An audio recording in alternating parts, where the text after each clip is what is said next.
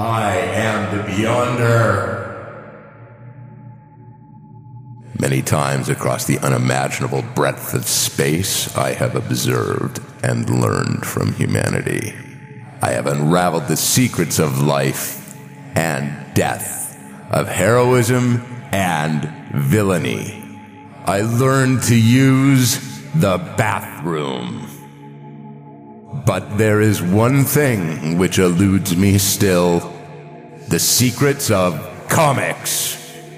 And so I have summoned you here to Battle Pod, Fan Bros, Into It with L. Collins, Less Than Live with Kate or Die, Journey into Misery, Silence, Wait, what?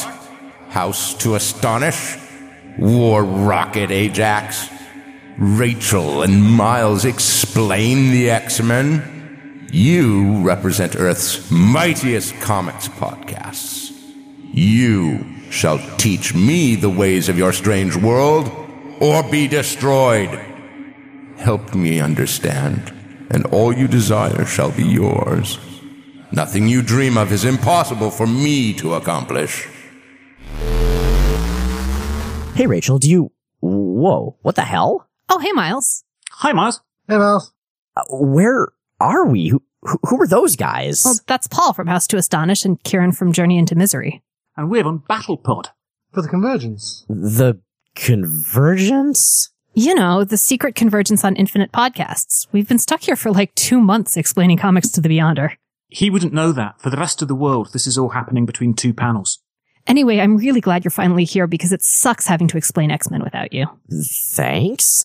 Uh, so, what are we doing today, anyway? Well, I was going to talk about the Summers family. Okay, so business as usual. Cool. And I've got my Kang notes. Oh, Well, we're kind of veering away from our bailiwick here. And I'm going to talk about the entire history of the DC multiverse. What?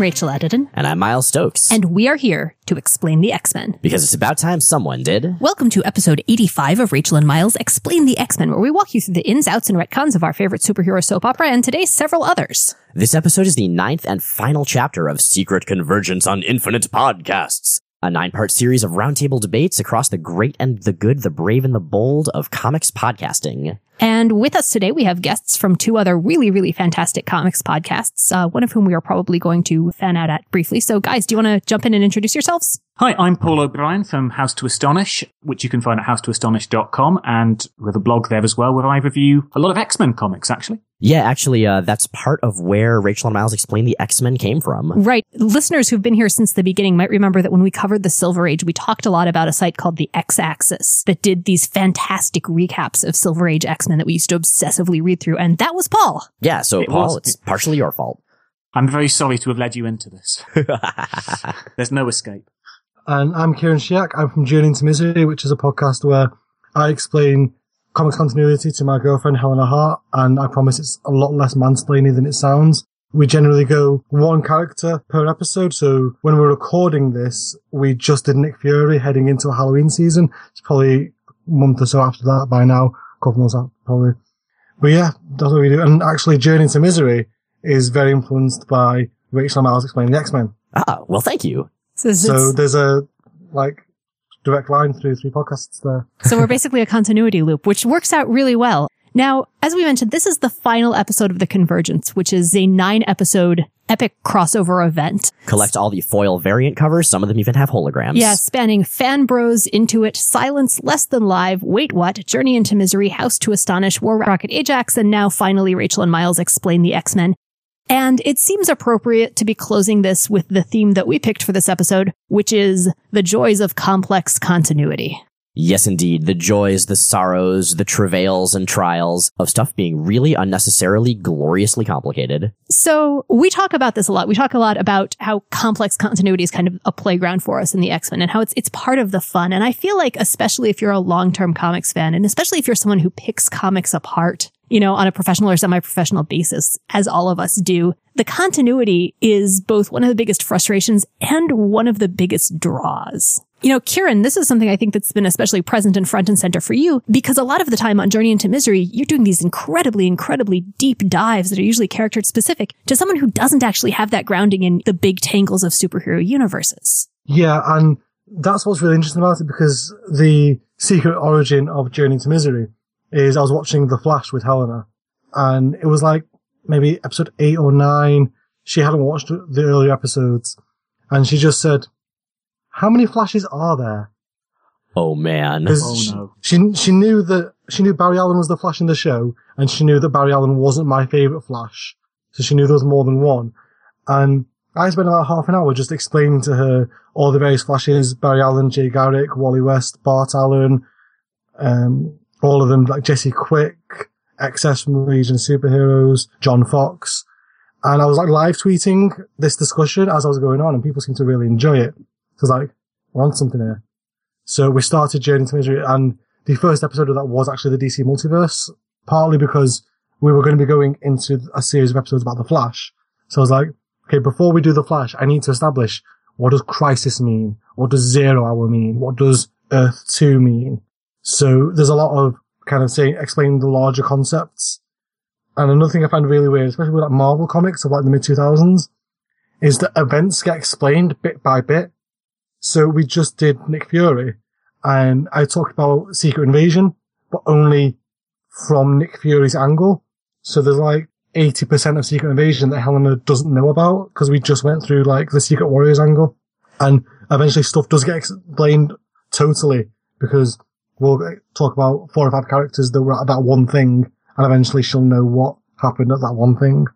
Yeah, that's something that we've thought a lot about is I guess the continuity of explaining continuity, for lack of a better way of putting it. Cause, you know, we know that some of our listeners actually have not read much or in some cases even any X-Men. So we're thinking, okay, they're getting it just from us. How do we explain this in an order that would actually make any sense without just recapping exactly what happens issue by issue? Well, and when you're that embedded in continuity, when you've been reading superhero comics for a lot of your life for 10 or 15 years and talking with about them with other people who have, you really lose track of what givens are, what's normal for people to know and expect or not know and expect. And I mean, I remember conversations about things like, oh, we should define the term retcon, which, Yeah, which was sorry, just go kind of came out of nowhere because we, we realized that no, that's actually not part of the common lexicon. It's just part of the common lexicon in this very small bubble that we live in. Exactly. One thing that happened with that on Journey into Misery is we do an image gallery, so I'll download like pictures for all the characters we're talking about, so that when I say like Nick Fury, I can press a button and picture Nick Fury comes up and Helena knows, and I publish those online. Helena will always stop on like pictures of women and go like, that's gross. And I was, I can't remember who I was talking about, but I was like, oh yeah, like that artist does a lot of cheesecake. And she was utterly disgusted by the term cheesecake to describe like that sort of art.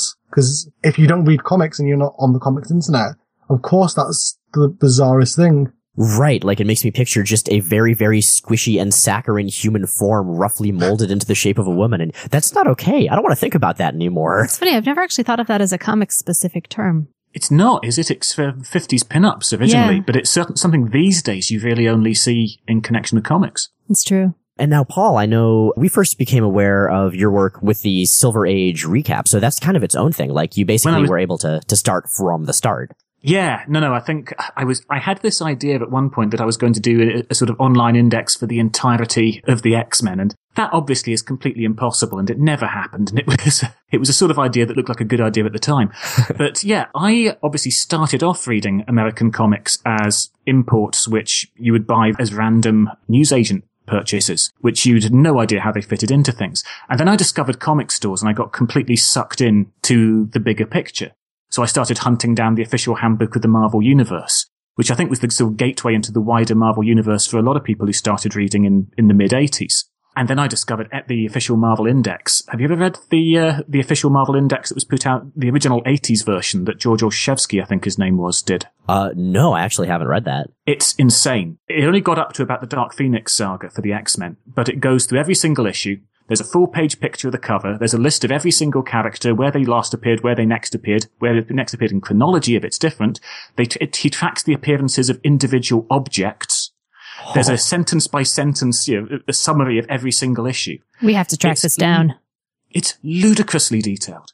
And obviously there's a more modern X-Men index they did in the 90s, which was sort of much more abbreviated.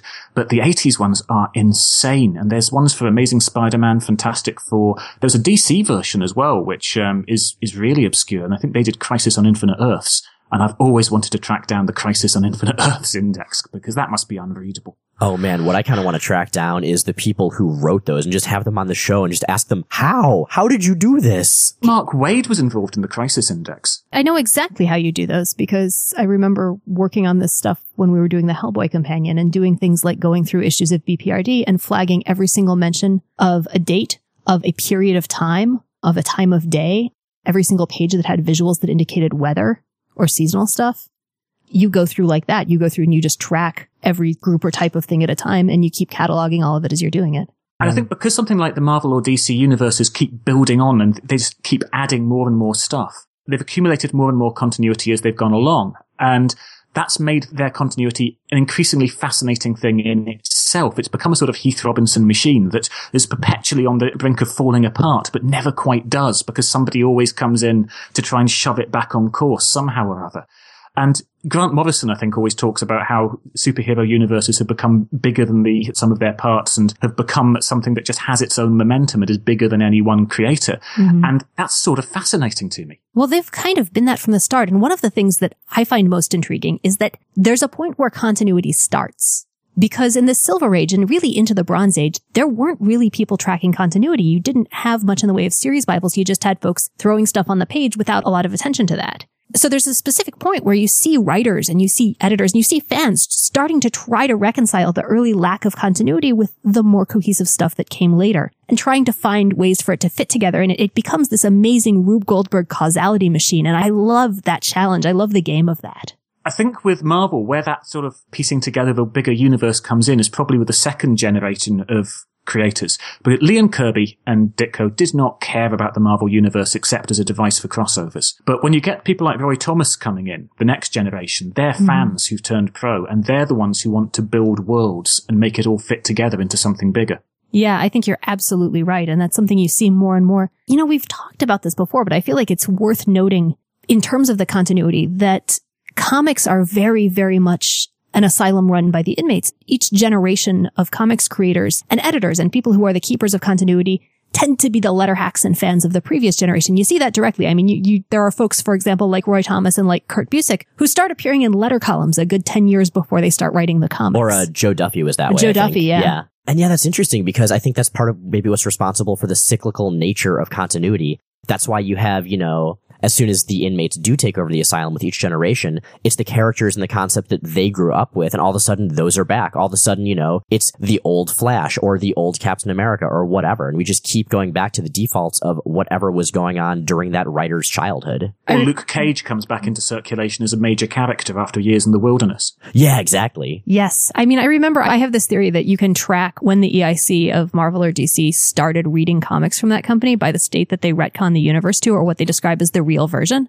I mean, for example, I remember in a very short period of time, not too long after Didio took over at DC and Quesada at Marvel, and each of them was doing this. And, and so, so Didio was like pushing things back and be like, oh no, and Barry Allen's the Flash again and stuff. And then Quesada was like, yeah, and, and Peter Parker's not married because he's supposed to be single. And I mean, we're in our early 30s. And so for me, Wally West is the Flash. And and Peter Parker Peter has Parker always has been always married. been married. Yeah. yeah, it's interesting too how hard people impress on those states of the universe as the one real one when they're actually just so massively mutable. Now, I think we each actually brought a favorite continuity tangle to untie here. So we should probably just jump into those. Paul, you want to start us off?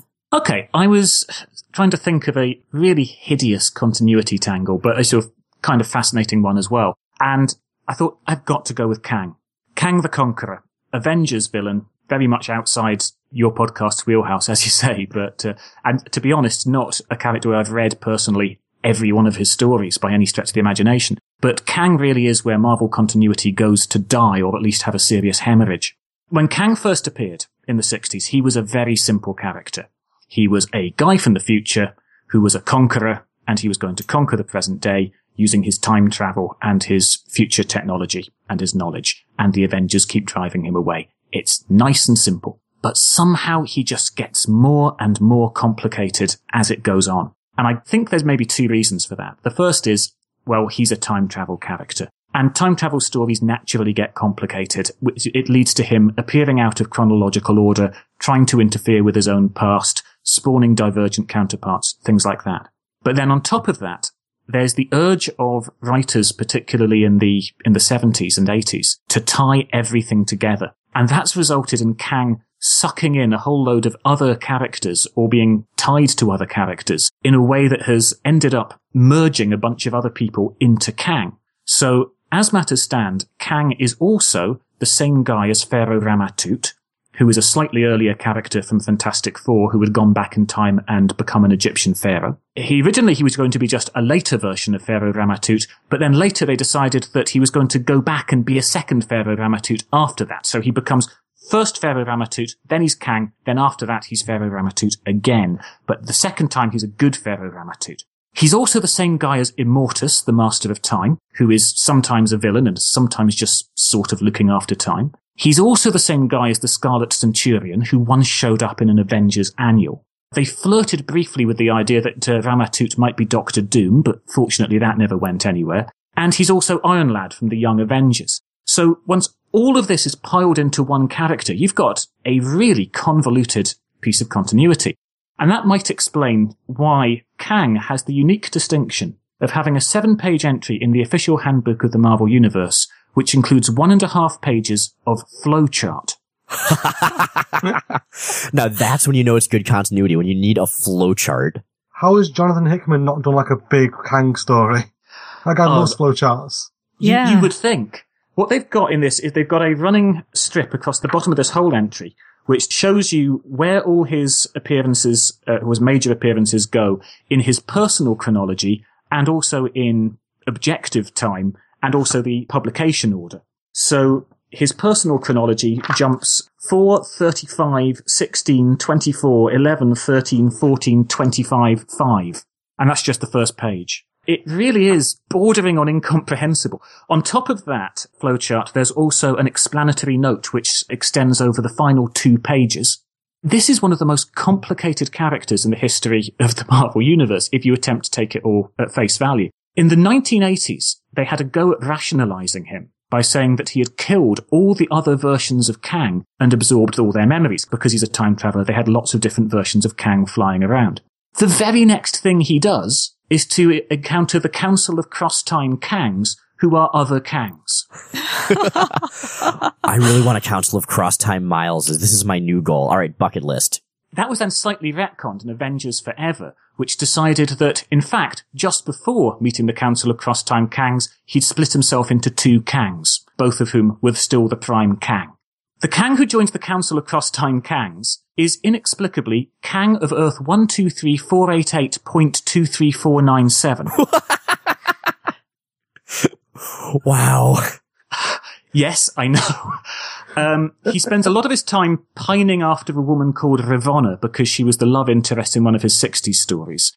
And basically, in the future time which he's conquered, she is the princess of this little tiny surviving kingdom which he sort of tolerates because his would-be beloved is in there. There are at least two major divergent versions of Ravonna. One of them first shows up in the Council of Cross-Time Kangs, calling herself Kang Nebula, because the writer originally intended her to be Nebula, the daughter of Thanos. So you have Kang Nebula, who's meant to be the daughter of Thanos, is inexplicably later retconned into being a second Ravonna, and then goes on to become a, minor Avengers villain called Terminatrix. He was the villain responsible for The Crossing, Avengers The Crossing, maybe the most incomprehensible crossover of all time. That's the one that revealed that he had been manipulating Iron Man since the beginning of the Iron Man's career, which was all retconned out after Heroes Return. Avengers Forever later revealed that in fact it wasn't Kang who was responsible for manipulating Iron Man, it was Immortus, who of course is also Kang. It all becomes so clear. I kind of, at this point, I've kind of, I'm I'm looking at my notes and I feel like I brought a knife to a gunfight. And You brought a knife to a Um, Kang fight. Yeah. The Crossing is such an incomprehensible crossover that, as I remember, Avengers Forever, which was written by Kurt Busiek, who can normally explain away anything, ends up explaining away Avengers The Crossing by saying that it was all an attempt to confuse people. How very meta. That's as good as they could manage. and Kang has 23 children, all of whom were called Marcus. You know, if you've got a theme and you really like it, you just go with it. Exactly. Apparently the idea was he was going to keep having children until he managed to create a Marcus Kang who would be a great warrior. So he just kept going until he got one that had the right name and would meet all the other criteria. So obviously, on the face of it, Kang is a character who should not work in the slightest. His history is an absolute mess. And yet somehow he has endured for decades. And I think maybe there's broadly two reasons for that.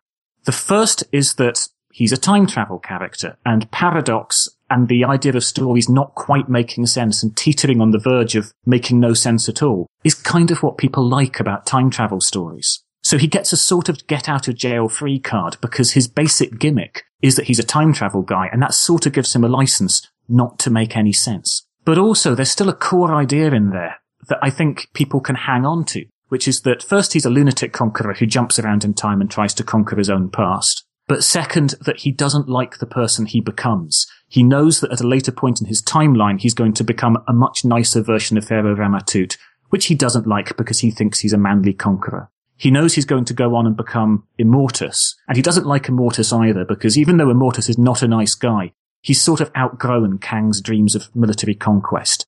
Immortus, at least in a lot of versions, is a guy who's into very subtle butterfly effect manipulations to alter history the way he wants it to go. And Kang seems to think that's almost cheating. That's not real conquest. That's not what Kang thinks makes him a man. So underneath all of this utter mess of continuity, you do have this basic idea of Kang fighting with himself at different points in his life, trying to change his own past and avoid his own future. And I think there's something in there that people can hang on to and makes him work as a character, even though his history is genuinely almost totally incomprehensible. Wow. I am going to say something that I never, ever, ever thought that I would say, which is you have just made X-Men continuity sound lucid. Yeah, I know. That's, this is, I mean, I, Uh, we're, Miles and I are sitting next to each other and we've just been just sort of staring at each other with our jaws on the floor because this is my entire context for Kang is the Avengers Earth's Mightiest Heroes cartoon. I've read no Kang stories in comics. And even that is a, a mess of a timeline. Not only that it's that complicated, but that you just explained it coherently is phenomenal. Well, I mean, I've got- to be fair, so- it, it sounds convoluted because it's 50 years worth of stuff boiled down into 10 minutes, which doesn't help in terms of making it sound overcomplicated. But I hope it's somewhat coherent. Like I say, I'm sure there's Avengers fans who know the character in much more detail than I do, uh, screaming about all the things I've got slightly wrong. But that is the general thrust of the guy. I've got two things that I'd like to add to that if you don't mind. Just, Sure. just to make it a bit more confusing and upsetting. One quite recent, one not. The one that's not very recent, and I think Rachel Miles, you have discussed this on the show. Paul said Kang has had 23 children all named Marcus. One of those Marcuses is the guy who brainwashed and impregnated Carol, Carol Danvers. Danvers. Yeah. Oh yeah, in that truly unfortunate Avenger story. And the second one is there's a version of Ravonna that came out a couple of years ago in Matt Fraction and Mike Allred's FF that turns out to be a grown up Valeria Richards. Wow, because working in the Richards clan just makes it that much tanglier. Well, if there's any Oh, I forgot to mention if- that. if He's also Nathaniel Richards' descendant. Kang was born on a world called Other Earth, which is basically supposed to be a world where they didn't have the Dark Ages and rushed ahead to nuclear oblivion, and he sort of conquers when they pick up the pieces. And then they revealed that he is a descendant of Nathaniel Richards, uh, Mr. Fantastic's dad, but not the counterpart of Nathaniel Richards from his world, the original Nathaniel Richards, who for some reason goes to live on his world and sort of sets up life there. And Kang's real name is Nathaniel Richards. wow. Huh. There's only one Nathaniel Richards, Reed Richards' father, because Immortus took every Nathaniel Richards from the multiverse and made them fight until there was one left. Oh, Which is why all the alternate versions of Reed Richards are screwed up, is because they grew up without a Nathaniel Richards. And ours is the best version of Reed Richards. That's a little terrifying. Yeah. that's the best you could do, Nathaniel. So Kang is kind of a distilled example of just a, a tangled timeline. But there's another type of continuity that comes up that's always a lot of fun, and that's the kind that comes out of creative clashes. Because when you've got a comic that's been around for 50 years, it's going through a whole bunch of different writers, whole bunch of different editors, whole bunch of different sets of interpretations and intentions. And Miles, I think you brought something that speaks kind of uniquely and specifically to that. Indeed, I did. So, listeners of Rachel and Miles Explain the X-Men will know that we have mostly covered the Chris Claremont era of X-Men in the 70s and the 80s, where everything was relatively consistent. Occasionally, Claremont and his collaborators would contradict each other, but for the most part, it was part of one big plan. Well, and occasionally you get things that clash with the Silver Age when there wasn't that clear timeline. But right. yeah. But by and large, it's relatively tight and consistent. And then you get to the 90s, and Chris Claremont leaves Marvel for a while, and a bunch of other writers are working together and they all have their own visions of what they want to do. So you'll have these long running plot lines like Chris Claremont used to have, and sometimes they'll just get abandoned and turned into something else or greatly transformed when another writer doesn't like where they were going before. And what I'm going to talk about is the third Summers brother. Which one? Exactly. So, where this all started was that there was an offhand comment by Mr. Sinister to Cyclops sometime in the 90s about how he didn't want Cyclops or his brothers to get the legacy virus, which was this sort of big AIDS analog going on at the time. And Cyclops said, wait, brothers? And Sinister said, oh ha ha ha, I must have misspoken. Sinister, sinister, sinister. And that's where it was left for a little while. And of course, the readers who were obsessed with these sort of details and who didn't catch that it was just kind of a big Star Wars ripoff were frothing at the mouth for the identity of the third Summers brother. And so different writers started going in different directions with that. Now, a little bit of background. Some of this will be repeats for people who have heard most of our show, but Cyclops and Havoc are the two Summers brothers that we've known about for the majority of X-Men continuity. Scott and Alex Summers. Now, they became, they thought, orphans when they were kids. They were flying in a plane with their parents, Christopher and Catherine Ann, and the plane started to blow up. There was one parachute that was given to the two Summers brothers. They escaped. The plane exploded. Except in reality, what happened was a Shi'ar spaceship, the Shi'ar being space bird jerks that rule a lot of the universe, captured Christopher and Catherine Ann. Now, Catherine Ann became a concubine of Mad Emperor D'Ken of the Shi'ar, and Christopher was sent to a slave planet after he tried and failed to rescue her. And that's pretty much what we knew about for a while. Catherine Ann got killed, apparently, and Christopher ended up becoming the space pirate Corsair, as one does. So, all we really knew about were Scott and Alex, the two Summers brothers, until Sinister's line. Now, there's one potential third Summers brother that I think is certainly my personal favorite, and also probably one of the most 90s characters ever created in comics ever, and that is Adam X, the X-Treme. I'd like to point out that is spelled X-T-R-E-M-E, as one does in the 90s. His secondary mutation is that he is literally the incarnation of everything that visually defined 90s comics. I'm pretty sure there's Limp Bizkit playing in the background wherever he goes and he doesn't even notice it anymore. So his origin, supposedly, he was born in a farming village on a Shi'ar planet, and then that planet ended up getting purged by some Shi'ar bad guys. He ended up getting sent to Earth, where he lost all of his memory, and was adopted by a guy who ended up naming him the X-Treme due to his temper and abilities. For Who the names their kid that? he was just sort of a generic bladed Limp Bizkit listening, uh, you know, slamming Mountain Dew kind of guy for a while until Fabian Nicieza started to poke more into it. Well, he had powers though, too, right? Like the reason he had the blades was his powers. He could make people's blood explode, but only if it was exposed to air. Yes, again, 90s as hell. But where the continuity sort of starts is where he meets Philip Summers, who is Cyclops' grandfather, Corsair's father, out in the wilderness of Alaska when his plane crashes, and he helps him out. Now, More notes- people meet the Summers family like that specific way, because that's how Madelyne Pryor got there too. It's true. Basically, plane crashes and summers go together like two things that go together. And so, yes, Adam X noticed he felt a connection, a connection of the heart, presumably, to Philip Summers. Jean Grey showed up shortly thereafter to say that she telepathically felt that Adam X had a connection to the Summers family. That's one of the things I love about telepathy is it just lets the writers do whatever they want plot wise. It's kind of like you were talking about with Kang with uh, time travel as sort of a, a writer's cheat. It's that, but telepathy. And so, as time went on, we got more and more hints of this until eventually in an issue of Captain Marvel, when they were fighting everybody's favorite bondage Viking Eric the Red, Adam X learned that he was, in fact, the son of Mad Emperor D'Ken and an unnamed human woman who he'd taken as a slave. Very clear to everyone at the time who that was supposed to be. It was supposed to be Catherine Ann Summers. You know, the plot line was almost closed up. This continuity was almost finished. And then Fabian Nicieza left Marvel. And that stopped being the case, and Adam X stopped being this guy with an interesting, if ridiculous, set of continuity and ended up just being a 90s tacular Fred Durst looking douchebag. And I don't know if I like him better or worse that way. But, so that was completely abandoned. And that led us to the real third Summers brother, who we've actually covered in an issue very near the beginning of the podcast.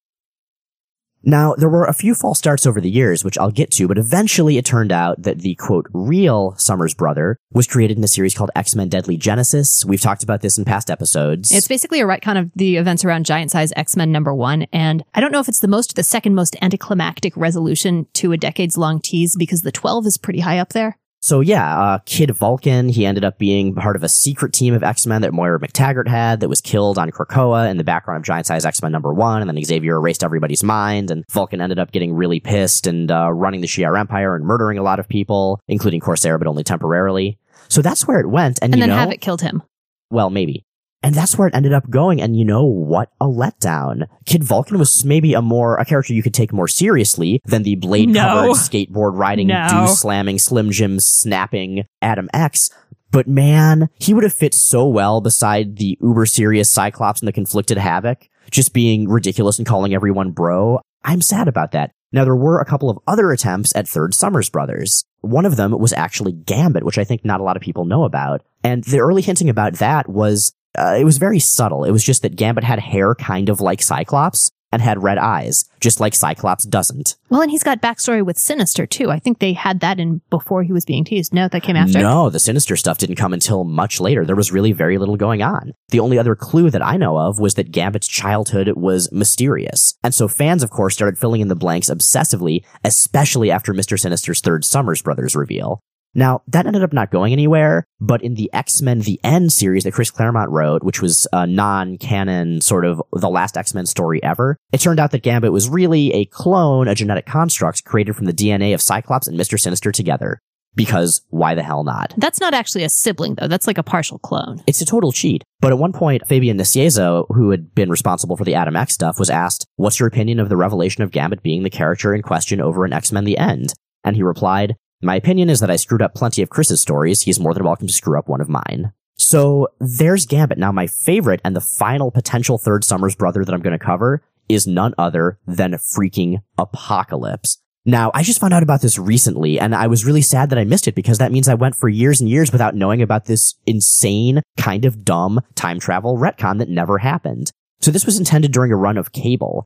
Apparently, Apocalypse was originally an unknown pre-Catherine Anne love child of Corsair, because of course, with a mustache like that, Christopher Summers is going to have love children all over the place. And this love child was then captured by a random time traveler who took this child way back in time to ancient Egypt and abandoned him for some reason that maybe would have been explained later, where he ended up growing up into a godlike figure called En Sabah Nur, then manipulating his own descendants, his own bloodline, such that one of them would be in Victorian England when Cyclops and Jean Grey happens to be randomly sent back in time so he could meet them, which means that the X gene in the Summers family tree is because Apocalypse, who is a descendant of Cyclops' dad, went back in time to be his own progenitor and make sure that the genetics were there so he could be born that way. I should add that the pertinent detail about the guy in Victorian England is that when he emigrated to the US, he changed his last name to Summers and is Cyclops' several greats grandfather. We covered that in a cold open a few episodes back. The extent to which that gets into weird quasi-incestuous territory is kind of amazing. oh, some of the best retcons do. That's what I enjoy. Time travel, man. about, well, partially time travel, but just complex continuity in general, is that the more you mess with it, the more not okay it tends to get. And the more awesome it tends to get because you're just cramming more and more stuff into an unnecessarily complex topic. And it's just, it's got everything you ever would possibly need, good or bad. So speaking of cramming a lot of stuff into a topic, Kieran, I think you've brought the biggest one to the table, and that is the entire DC multiverse. Now we've been in Marvel territory so far. Miles and I are definitely mostly Marvel readers. I've said before, my DCU is basically the DC animated universe plus Starman. So this is entirely new territory for me. Tell us about the multiverse. Yeah, I think uh, because I know you're especially not a fan of Barry Allen. By the end of it, you're going to actually loathe him. No, I, Also- I'm, I'm okay with Barry Allen. I just resent that he's not Wally West. Like he seems Okay. fine. He's just, you know, not my Flash. Just just wait till the end of uh, this then. And also, though, what I'm about to talk about we wouldn't have Starman without it. So it's kind of good and bad. But yeah, like Miles was saying, the more you mess with stuff, the worse it gets. This is the epitome of that. So when DC Comics started, or even before it was DC Comics, you had the Golden Age characters, so Superman, Batman, but then characters that you might have heard of, like the Flash, Green Lantern, the Atom, people like that. They weren't the characters that you might be aware of. They were the Golden Age versions. So rather than Barry Allen, you had Jay Garrick. Rather than Hal Jordan, you had Alan Scott and so on. And then a bunch of those comics went away.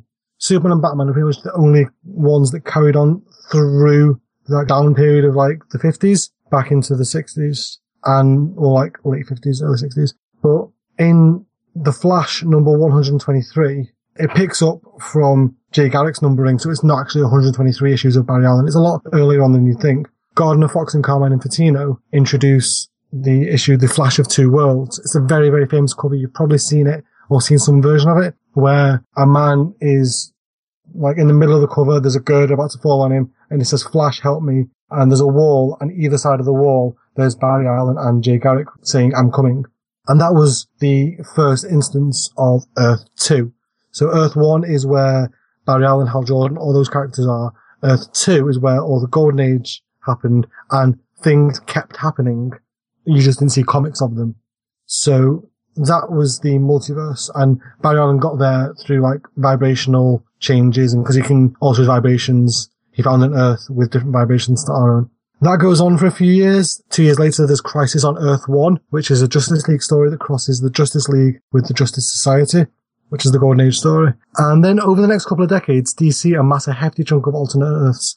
Not just their own alternate Earths, like Earth 3, which is where all the goodies are baddies and vice versa. So you have the Crime Syndicate of America instead of the Justice League. There's also Earth 4, which is where the Charlton characters are. So Blue Beetle, the question, the characters that would influence Watchmen. Or Earth S, which is where the Fawcett characters like Captain Marvel, who's now Shazam, and like Bulleteer, characters like that. And then there's Earth X, which is the quality comics characters like Uncle Sam and the Freedom Fighters and Plastic Man. And there's a bunch more besides. But to celebrate DC Comics' pending 50th anniversary in the mid 80s, Marv Wolfman and George Perez are going to do a big crossover event like Marvel Secret Wars, where they decide, okay, it's the 50 years of DC Universe, let's fix this. So they do Crisis on Infinite Earths, which the basic premise for that is there's a guy called the Monitor, who is basically like Uatu the Watcher from Marvel, but for universes. And there's the Anti-Monitor, which I still think is a really dumb name, because out of the context of the Monitor, because the Anti-Monitor stays around a lot longer than the Monitor does. So he's just the Anti-Monitor. That just implies So to me he a, a guy He that just doesn't doesn't look at the screen. exactly. Yeah. He's just been given a new name by Geoff Johns in Justice League, which I'm kind of okay with. I'm not really going to talk about it here, but it's kind of interesting idea. He's like Galactus, but for multi multi universes. So there's this like just giant white wave that's just spreading through the multiverse and taking out universes and basically deleting them, like erasing them. He's not even like doing it for energy. I don't think he's just erasing them. And Crisis on Infinite Earths happens. Supergirl dies, Barry Allen dies, and five universes are saved by the Monitor. So that's the ones I mentioned.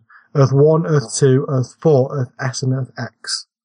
And they're mushed into one new Earth with a new history, a new continuity, and very, very, very few people are aware that there were changes. People remember the crisis, but they don't realize, oh, that's Blue Beetle. He's from Earth 4. Blue Beetle always existed on this new Earth. Does that make sense? Does this Earth have a designation? This is just Earth.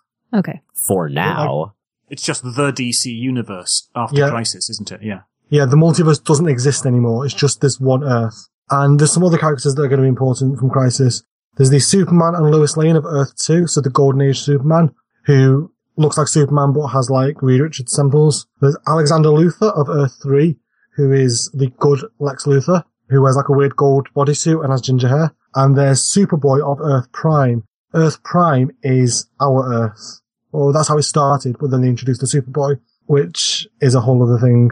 And there's a really good adaptation of kind of the idea that I'm not going to get into. But yeah, those are the characters.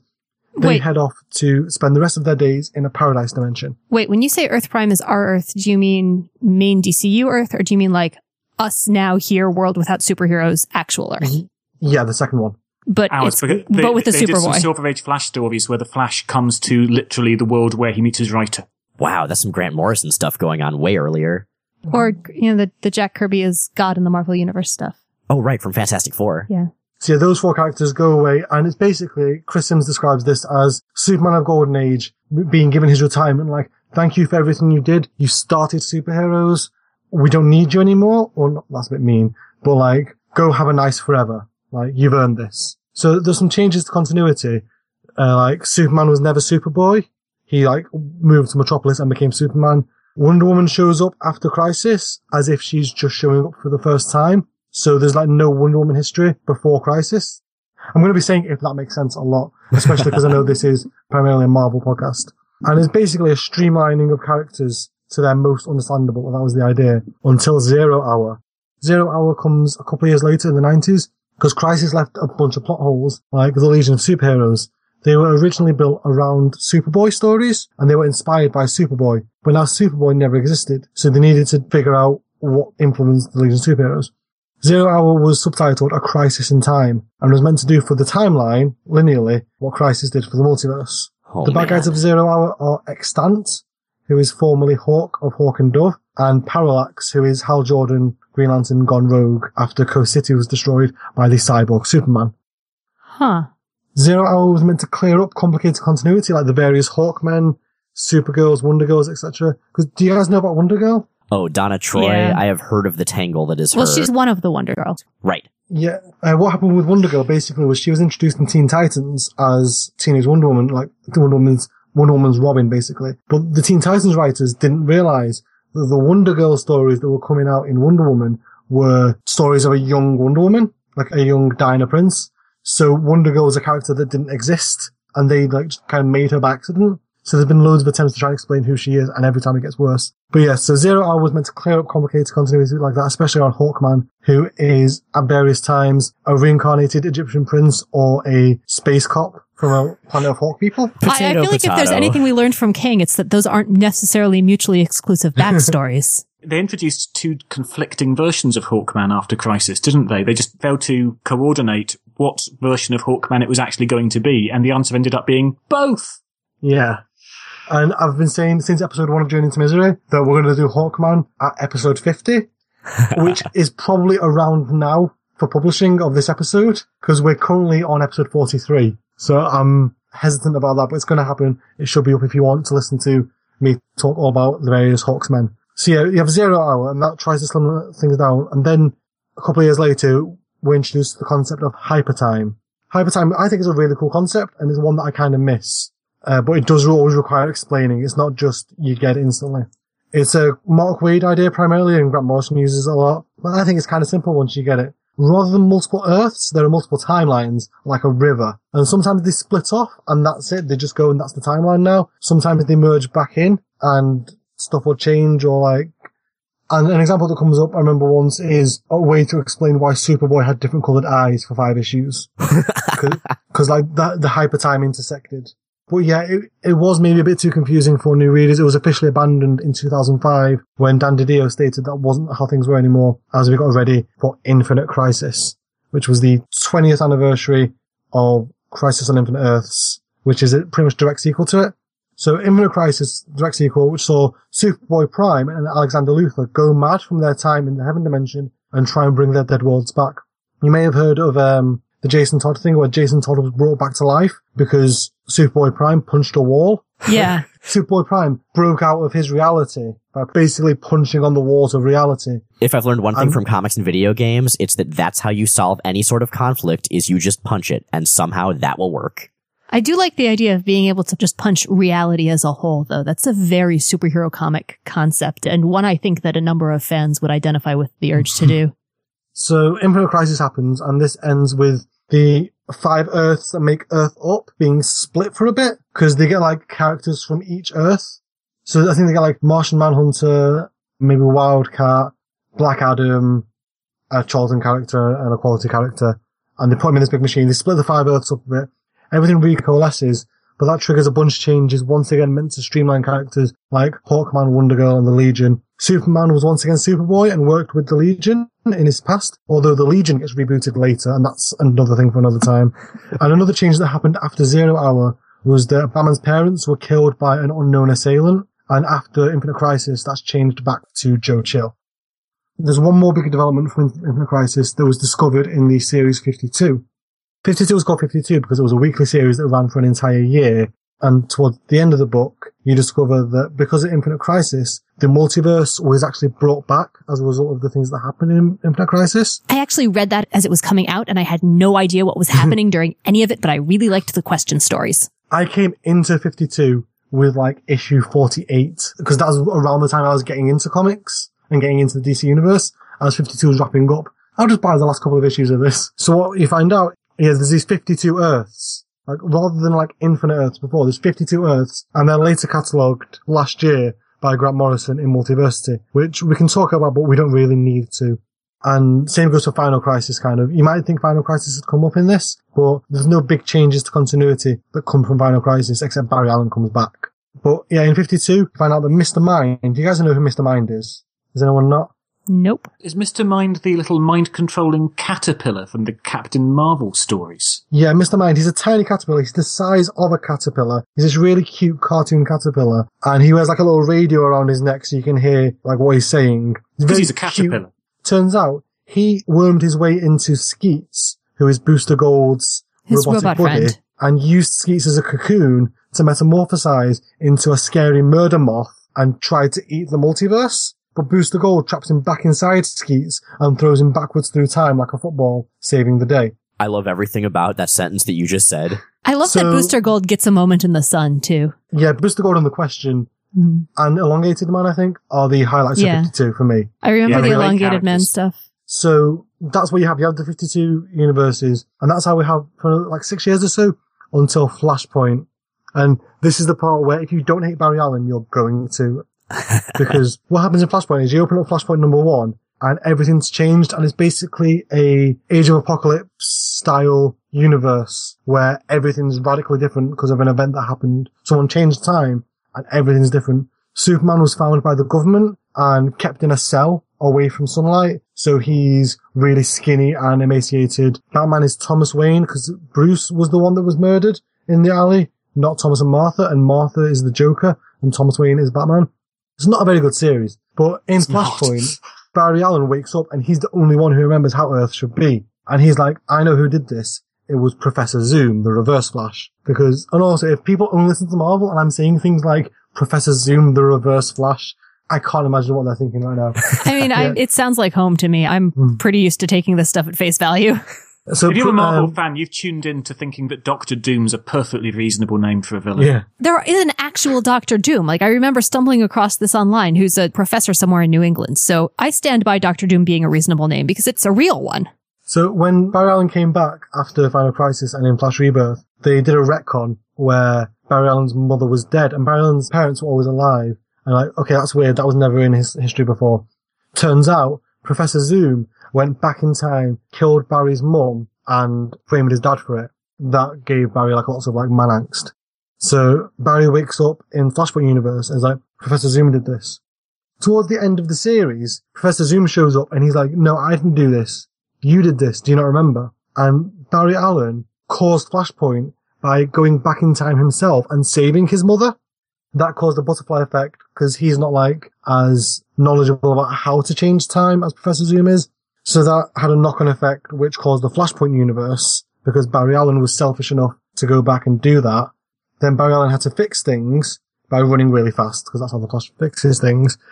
And this woman shows up called Pandora and she goes, you have a chance to fix things to how they always were. There were these three timelines that were split. And that's the DC universe, the Vertigo characters like Constantine and something, and the Wildstorm universe. So Barry Allen fixes things. He makes this new Earth that is like what happened after Crisis, but forwarding in like the Wildstorm characters and the Vertigo characters and just changing everything. Wasn't Milestone supposed to have been part of that as well, or is that a different event? Yeah, Milestone was folded into that, but now Milestone has been folded back out of that because there's a series of Milestone graphic novels that are coming out. Right. So the milestone characters probably still exist in the new 52, but they're not going to be showing up in the new 52. I think they've been given one of the spare Earths. so I describe Barry Allen as history's greatest monster, or the DC Universe's greatest monster at least, because he went back in time to save his mother, which, eh, yeah, I get it, Barry, but you're messing with the time stream. And that erased Wally West as we know him. It erased Donna Troy. It erased Superman and Lois Lane's marriage. It erased his own marriage. Barry Allen just caused this catastrophic thing to where people, his friends of his, never existed.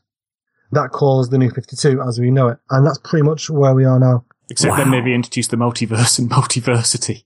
Well, that's building off stuff from 52. Yeah, how is multiversity as a primer? Like, again, you know, this is so far outside of my bailiwick. Could I pick that up, go through it, and sort of get a reasonable understanding of the workings of the multiverse? Oh, multiversity is a weird thing. It's basically a lot of one shots which all take place on different universes, and there's a very loose plot that they all uh, come in towards. But it's not really a continuity guide, multiverse. It's more Grant Morrison doing his all sorts of different versions of what a superhero universe could be. It's not really a continuity pointer, though there is the Multiversity Handbook, which is one But issue, that's which also is an issue in multiversity. Like, yeah, that's, really good. But that's like And also is- part of the story of multiversity as well. Like, people in the multiversity handbook read the multiversity handbook. because Grant Morrison. The villain of multiversity is your hands. But Like, your Yeah. hands turning the page turn out to be the villain. Oh, that, that's very Super Smash Brothers. it kind of is. Yeah, it is. It really is. Oh, But my wow. impression has Uh, always been that where DC got into so many problems until the new 52, which pretty much was a hard reboot of the whole thing, was they kept trying to do partial reboots without actually thinking it through very much. So immediately after Crisis, you had some characters who'd been radically altered. You had some like Wonder Woman who was starting completely from scratch. And you had other books that were just trying to carry on as if nothing had happened. But some of those other books depended on the existence of the Justice Society, half of whose characters had just disappeared. The Legion of Superheroes depended on Superboy, who'd just disappeared. Hawkman's entire status quo was a mess.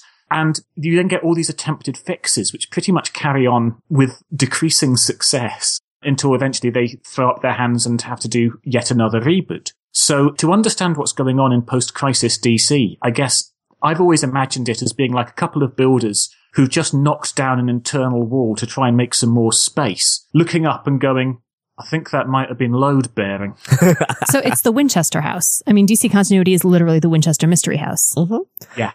Wow. But also, like, they said after 52, none of the crises happened, which I'm not too sure about because Batman died in Final Crisis, and that's a continuity point in the New 52 that Batman died fighting Darkseid and went away, but Final Crisis never happened. But also recently introduced in Justice League, because Justice League at the moment is doing this big anti-monitor versus Darkseid story, and you find out that in like the macro continuity of the DC universe, the crisis did happen, and there's people on Metron saying the multiverse can't stand another crisis. So within the micro continuity of just the New 52, the crisis has never happened. But DC also acknowledges that they had to have happened to get the New 52. Wow. Spit and Baling Wire, the DC Comics continuity story. This is where Hypertime was a good idea in theory, but never actually works in practice. But I, I loved Hypertime. Once you twig that the basic idea of Hypertime is that continuity in the DC universe works exactly the same way it does from our point of view looking in. That it's how the ever shifting DC continuity looks from inside the DC universe. That's hypertime. That was the idea. But it's so hard to explain without making it metatextual that they could never actually make it work properly in a story. Oh man. Well, I think we're going to take the focus to a much, much narrower one here and to possibly the central continuity tangle of everything that Rachel and I have covered to this point. So Rachel, what are you going to tell us about? This isn't actually what I wanted to talk about because what I wanted to talk about was Hickman's lead up to Secret Wars is the event that will have just wrapped up when this airs and is closing now as we're recording it because it's an amazing bit of continuity choreography. But X-Men podcast, X-Men subjects, and also I will literally never turn down an opportunity to explain Cable. Before we start, Rachel, I will say that there is a Journey into Misery. Just to get a little plug of my own here. We did a two hour Journey into Misery on Jonathan Hickman's Avengers, New Avengers lead up to Secret Wars. So if that is something you're interested in listening to, if you check our backlog, which I'm sure there'll be links to in the as mentioned, then you can find that specific explanation as to how we got to Secret Wars. Cool. And we'll drop that. And actually, we can all go through and just basically have a quick reference link section to episodes of our respective podcasts if you want to hear deeper dives into any of the subjects that we've touched on today. But now Cable. Okay. So I love Cable and I love Cable because he is an incredibly versatile capsule tool for explaining how superhero comics continuity does and doesn't work. He is a multiple stage retcon whose own origin story is spectacularly convoluted in pretty much every way that X-Men origin stories can be, and whose existence and the storylines, you know, built around him have just repeatedly thrown wrenches into the Marvel universe. Within the first basic timeline of Cable's backstory, you've got multi-generational clones and um, genetic manipulation, huge amounts of time travel, you know, secret identities, hidden identities, fake identities, and none of it was planned. Right, from what I recall, when Cable was first created by Rob Liefeld, he just wanted a guy with a cool looking cyborg arm and eye. Right, Cable was created basically to be a contrast to Professor X, to be a military leader of the X-Men, or in his case of the New Mutants. Cable's timeline from Cable's point of view runs roughly as follows. Nathan Christopher Charles Summers is born in X-Men 200's The Trial of Magneto issue, December 1985. He is almost immediately thereafter kidnapped by Sinister and the Marauders, and he gets shunted around from location to location. I believe he spends a few months in the orphanage where Scott grew up, which Sinister secretly ran and was at least one child at under, you know, various names and disguises. He will eventually be kidnapped from there by Madelyne Pryor and by the demons during Inferno. And they're planning to sacrifice him to basically open a portal to hell in New York. He gets rescued. He lives with X Factor for a while, um, with Scott and Jean basically co-parenting. Jean has at this point absorbed all of Madelyne's memories, including, you know, Nathan Christopher's early life and, you know, all of the mom skills. And they've managed to manufacture a force field around him. So he's basically adventure baby for a few months.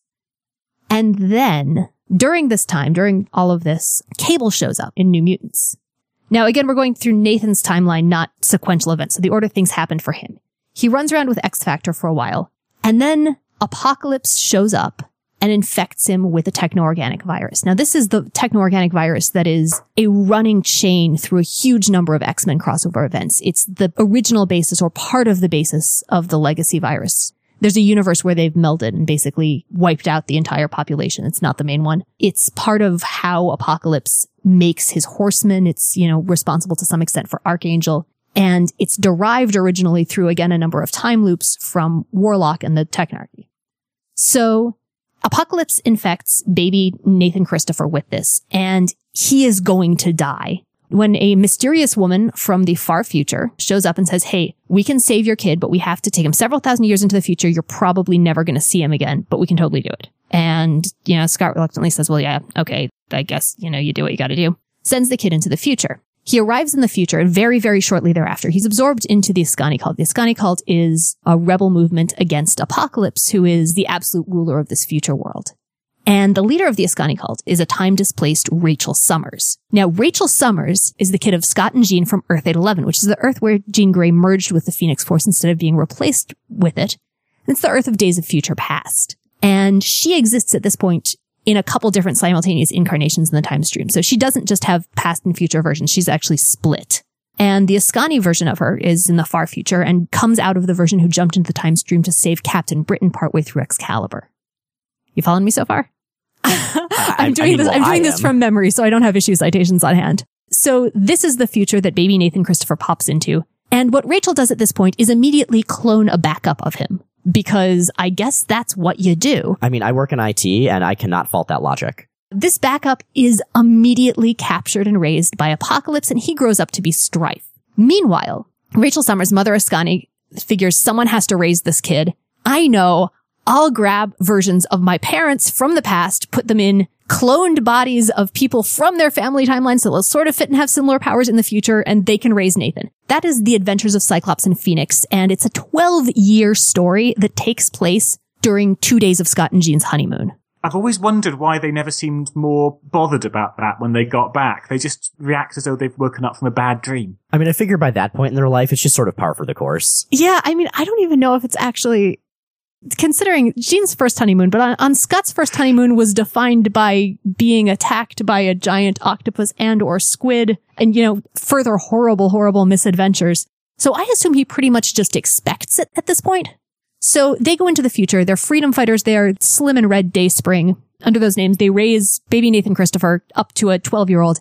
And when he's about 12, Rachel Summers dies and she's not able to keep them in the future anymore. So they shunt back to the past and Cable is basically orphaned. So he grows up in this future and he grows up and becomes a freedom fighter. He becomes the leader of something called Clan Chosen, which is again a rebel group that's fighting against strife. So there's this ongoing political battle. That's future Nathan. That stuff all plays out. And at some point, he comes back to the past and takes over the New Mutants. Now, this happens chronologically for the reader significantly before Nathan Christopher gets pulled into the future. So Cable is actually involved directly in that storyline. And one of the major, major issues of the storyline, one of the big conflicts is that Strife is claiming to be the original and Cable's the clone. And everyone figures, oh yeah, obviously Cable's seriously damaged. He's got one eye missing. He's got, you know, the metal arm. He's really abrasive. And why wouldn't you believe a random man covered in blades? This is also the first hint we get that Cable and Strife might be Nathan because there's a fortress on the moon, of course. That's just a given, really. There are multiple fortresses on the moon by now. Like Dracula has one, the Inhumans have one, the Watcher has one. the You moon's sort of gotta be, imagine them all sort of waving to one another from the balcony. yeah, the moon's gotta be pretty crowded by this point. I mean, real estate It's like prices a moon have, uh, potluck. exactly. oh, I like this. Everyone bring a covered dish. There should have been a Battle World The Moon series. I believe, if I remember correctly, one of the conceits is that the place where Strife is holding Scott and Jean has some kind of genetic space lock. And Scott and Jean can get in, and Strife can get in, and Cable can get in, and no one else can. So obviously there's a connection. That's the first time it's seriously teased. I don't think it's actually absolutely confirmed until years later, specifically until Scott and Jean get married Scott basically skips his bachelor party for um angst-ridden denouement with Cable in the danger room. Scott can't have fun, so that fits. Well, they reconnect and bond and sort of we're like, oh yeah, so just so you know, we are actually the people who raised you. And they know at this point that Cable is Nathan, but they haven't yet officially made the connection between Scott and Jean and Slim and Red Dayspring. So Cable's going to continue to sort of bat back and forth between the future and the present for a long time. And there are other bits and pieces, other continuity loops. Ship is a big one. That's the sentient ship that we first meet when it's enslaved by Apocalypse and that eventually becomes X Factor's home base and will eventually, eventually, eventually become Cable's the orbital space station Graymalkin. There's his kid who's, um, one of those really tragic, but also really boring Tyler Figures. is seriously boring. yeah, like Tyler is one of those stories that's obviously supposed to be very dramatic and very touching and just kind of isn't. Spoiler, he's eventually killed by Wolverine. No one actually cares very much. Now, Cable and time travel become a really, really key element of X-Men again around the time that Hope Summers is introduced. Hope Summers, or originally just Hope, is the first mutant baby born after M Day, which is when Wanda Maximoff said no more mutants and basically wiped out almost all of the mutant population of Earth and new mutant manifestations stopped. So Hope is born and she is immediately the center of an enormous conflict between multiple groups of mutants, multiple groups of non-mutants, time travelers, robots, basically Marvel Universe grand melee over this baby. Cats and dogs living together, mass hysteria. What ends up happening is the X-Men get their hands on her and they basically repeat Cable's early backstory. Scott finally has this kid who he thinks is going to be somehow the key to bringing back the mutant population. And Cable is like, we got to get her out of here. She's going to die in this. Let me take her into the future. I'll make sure to keep her safe. And it's basically an almost exact repeat of that story with Cable. So Cable takes Hope into the future and she spends her early life jumping timelines nonstop with him. This is why her last name is Summers because she's Cable's adopted kid. While Bishop, who's another future displaced X-Man, chases them through time trying to kill her because he thinks that her presence in the main timeline is what's going to trigger the dystopian future that he comes from. Alternate timeline versus alternate timeline. I love it. Right. Eventually, Cable and Hope come back. There's Avengers versus X-Men. Everything is eventually resolved and Cable is at loose ends because Cable's big Messiah stuff in the far future in his personal timeline is over. He's done his job with regards to Hope. He's trying to stay away from her so she can live a normal life and he has to figure out what he's going to do now. And that's where Cable gets the most interesting to me because a Messiah character, a savior figure is a pretty standard thing in superhero comics. While Cable's arc is more of a curly Q, it's still in a lot of ways very typical to that, but he keeps going afterwards. And so the question of, you know, what does the Messiah do after the main epic of which he was designed to be part has closed? Where does he find that meaning? Is where Cable becomes to me one of the most interesting characters in the Marvel universe as a character, not just as a continuity artifact Although he certainly is both.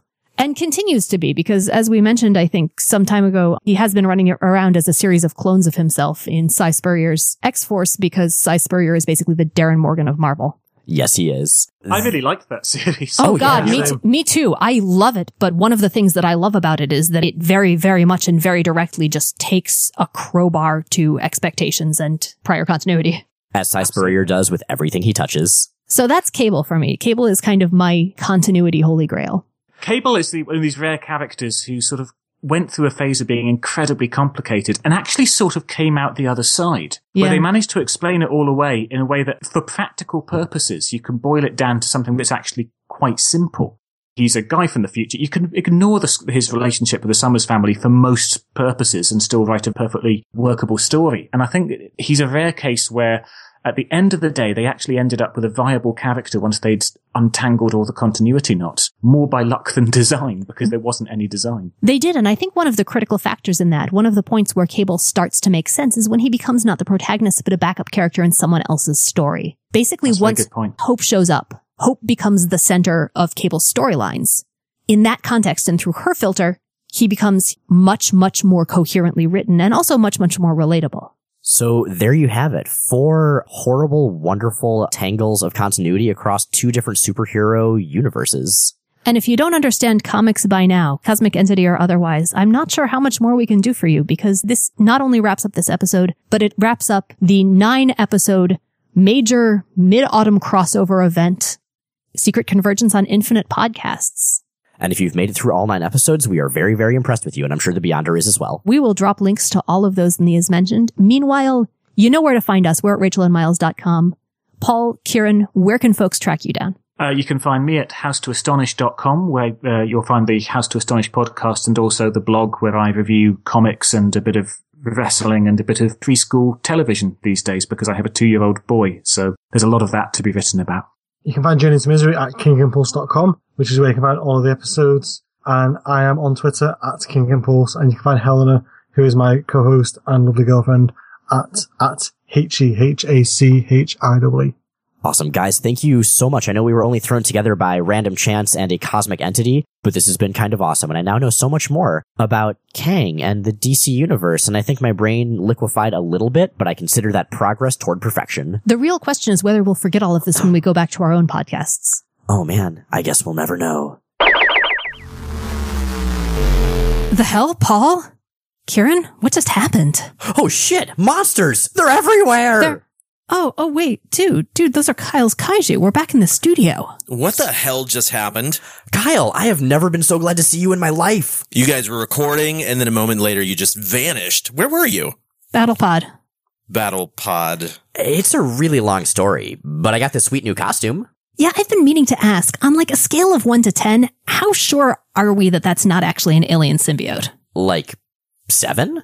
I thought we were supposed to get ultimate power or something. Uh, no one ever actually gets ultimate power. At least we all survived. Well, except for Matt. It's a crossover death. He'll be back. So, uh, you guys want to finish up the episode? Oh, uh, yeah, I guess we should do that. Uh, Rachel, want to take us out? Sure. This has been the final segment of the Secret Convergence on Infinite podcasts, a nine part crossover featuring Fan Bros, Into It with Elle Collins, Silence, Less Than Live with Kate Leth, Journey into Misery, Wait What, House to Astonish, War Rocket Ajax, and Rachel and Miles Explain the X-Men, and guest starring Greg Rucka as the voice of the Beyonder. Special thanks to Brandon Graham, James Stokoe, and Kyle Yount. When not on BattlePod, Rachel and Miles Explain the X-Men is recorded in Portland, Oregon, and is produced by Kyle Yount, host of the Godzilla podcast Kaiju Cast. New episodes come out every Sunday on iTunes and Stitcher and at rachelandmiles.com. Check out rachelandmiles.com for all sorts of extra content, from episode companion posts and essays to fan art, X-Men Evolution recaps, and lots and lots of other stuff. This podcast is completely listener supported and ad free, and that is made possible by our rad Patreon subscribers. If you'd like to join those fine folks, check out the link at the top of rachelandmiles.com Next week, we'll be diving back into the dark heart of continuity. as we kick off our three part coverage of The Fall of the Mutants.